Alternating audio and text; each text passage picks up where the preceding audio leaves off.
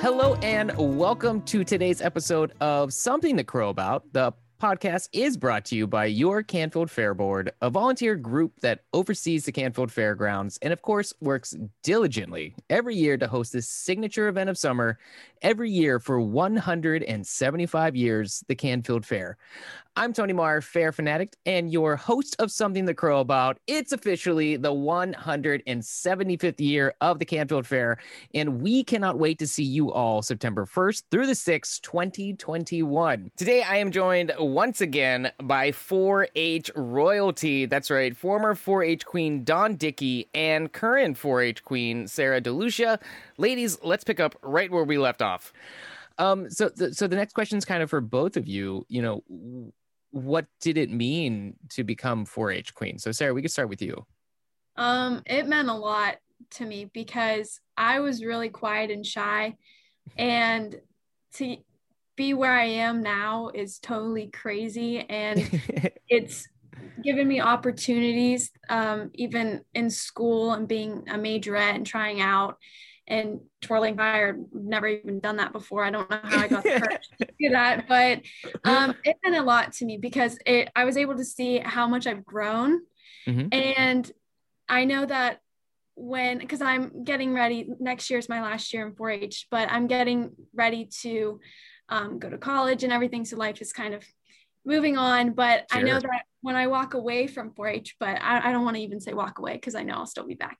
But yeah, yeah, I know that I'll still have all these um, amazing opportunities and life skills that I learned and all these role models too. I have so many advisors that I'm so glad that came into my life and really taught me what 4-H was about because if I didn't have them, I don't think I would be able to tell people what 4-H was truly about because they were able to show me. So it, it meant a lot to me because I just I love our fair mm-hmm. and I love going to other fairs and getting different ideas for our fair. Um, even though I think our fair is great, there's always um, improvements that can be made um, and bring in new ideas and just show people what um, the fair is truly about because everyone has their own experiences at the fair. Yes. Uh, whether it's just a family that comes in and likes to see the animals or ride rides, or if it's um, a 4-H'er who is there all the time working with their animals or showing, or if it's just someone that does small projects, their experience is a little bit different too. So it definitely it it means so much to me and i will always remember this experience and remember um, my time in 4-h oh yeah no one walks away from 4-h no, you're still no. part of it yeah. Yeah once you're in it you're in it. Yeah. And Dawn, same question to you. So so what did it mean to become a 4-h queen like i said before i think it was the pinnacle of my 4-h career as a as a 4-h member um, it uh, allowed me to um, branch out a little bit because of being the queen. I was asked to be on the um, uh, Ohio 4 H Fashion Board, which involved trips to Columbus. And during my year of Fashion Board, we made up a, um, a video um, of fashion do's and don'ts. Um, nice. Uh, which was a whole lot of fun, you know, um, uh, um, reminiscent of the uh, uh, the shows on TV that have before and after um, yeah, yeah. Uh, shows, and um, and it also led to going to Washington, uh, D.C. as citizenship short course. I don't even know if they have that anymore, where um, we lived politic politics for a week. Um, we went to visit the Capitol and the uh, White House and wow. all those places, and and all of that came because of being the queen, and so it broadened my horizons. Um, like Sarah said, I was not um, not real open to people, and uh, by being at these places and being the Mahoning County representative I didn't know anybody else there. It was either be silent for a week or actually go out and meet new people. And that really, um, that really was good for me because yeah. I, I didn't have those experiences before. And so I've learned to, um, uh, to be a part of other people's lives so that um, I can help them and they can help me. Um, so being the 4-H queen opened up all those doors. Um, and without being the queen, um, I don't know that they would have been open to me.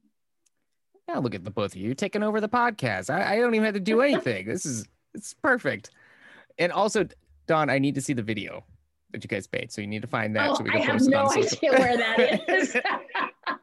that was not something that we just made it. That's not, I mean, yeah.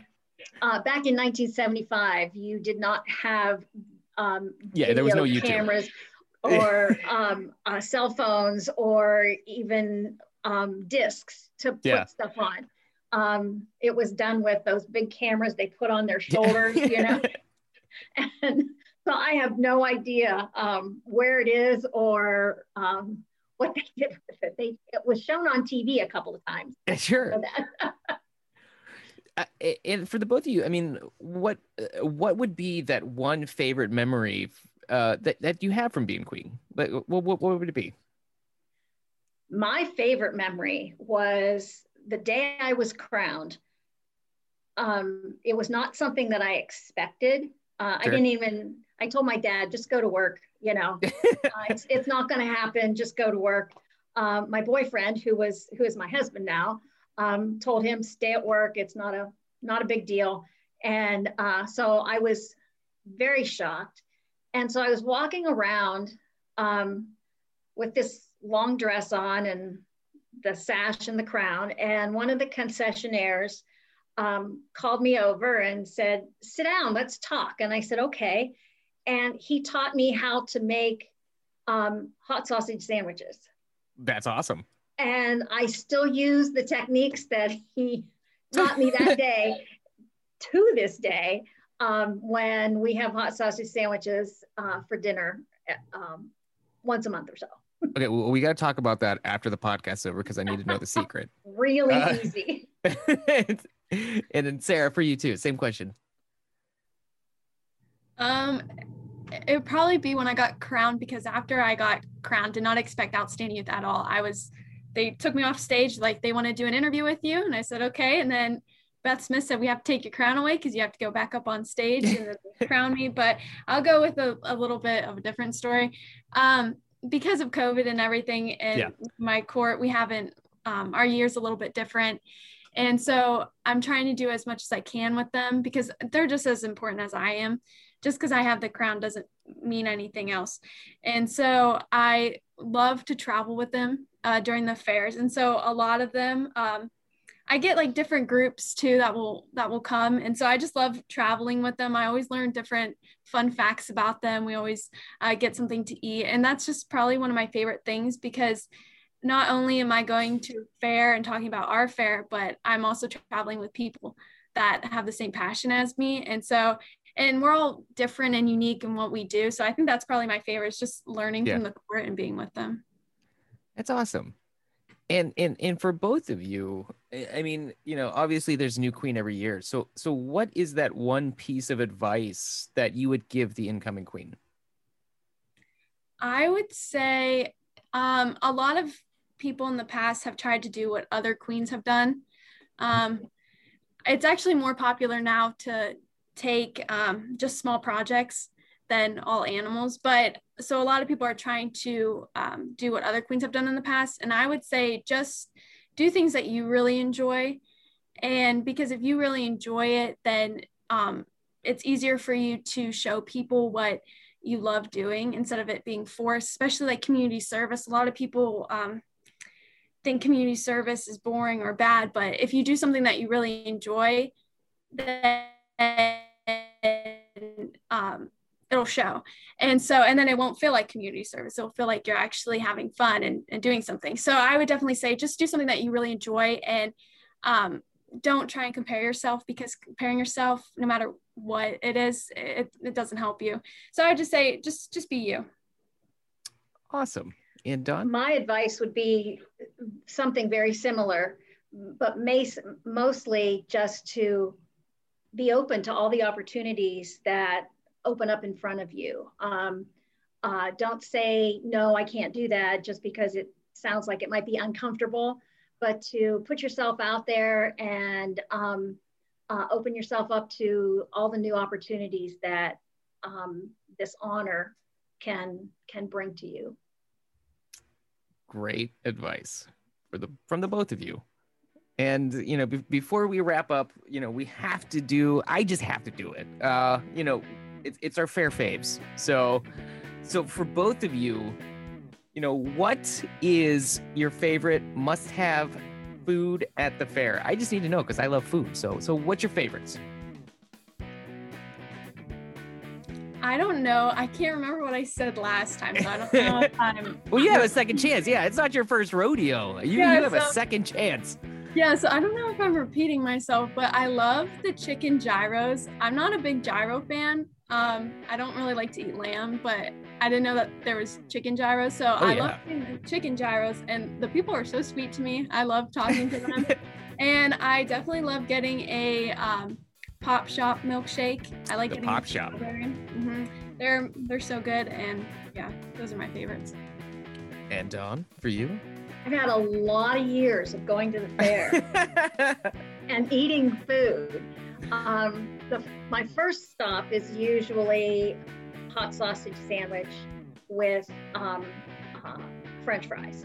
of course, of Um, course. You know that's that's a given.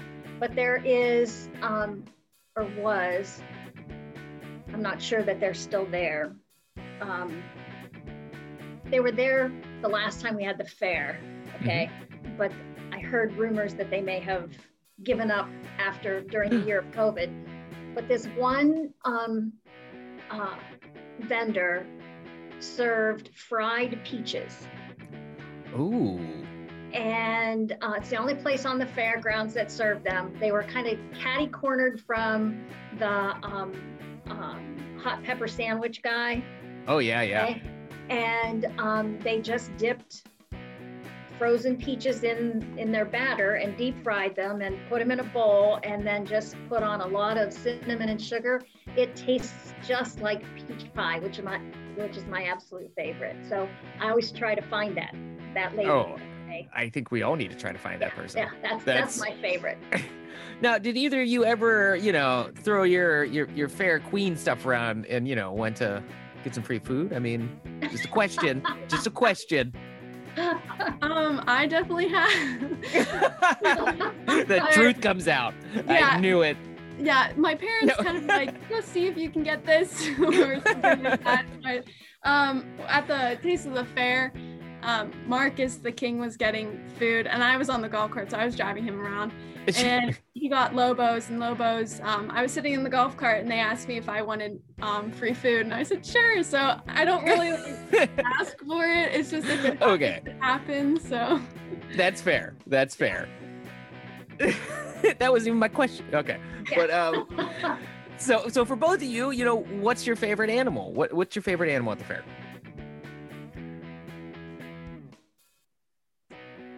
Well, because I didn't have animals, Sure. um, uh,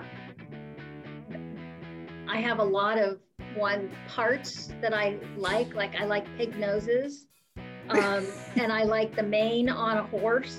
Um, uh, um, cows when they're in their space. Unfortunately, the way the cows are at the fair, you're only looking at their They're bums. time. Yeah. So I always love it when a horse turns its head and so you can see its face, you know. Um, I like the lop-eared rabbits. Those are my favorites. Um, so there's, you know, I So- love them all. That's fair. That is totally fair. What's not to love about them? yeah, my my daughter, two of my daughters, um, were uh, howdy girls at the fair. Um, it's a, um, they don't do it anymore, but they Okay. they kind of uh, greeted people. They were there for awards to hand out ribbons and you know just ambassadors for the fair. And my youngest daughter, um, when she was in high school, she was deathly afraid of farm animals. And as the howdy girl, she had to be around farm animals.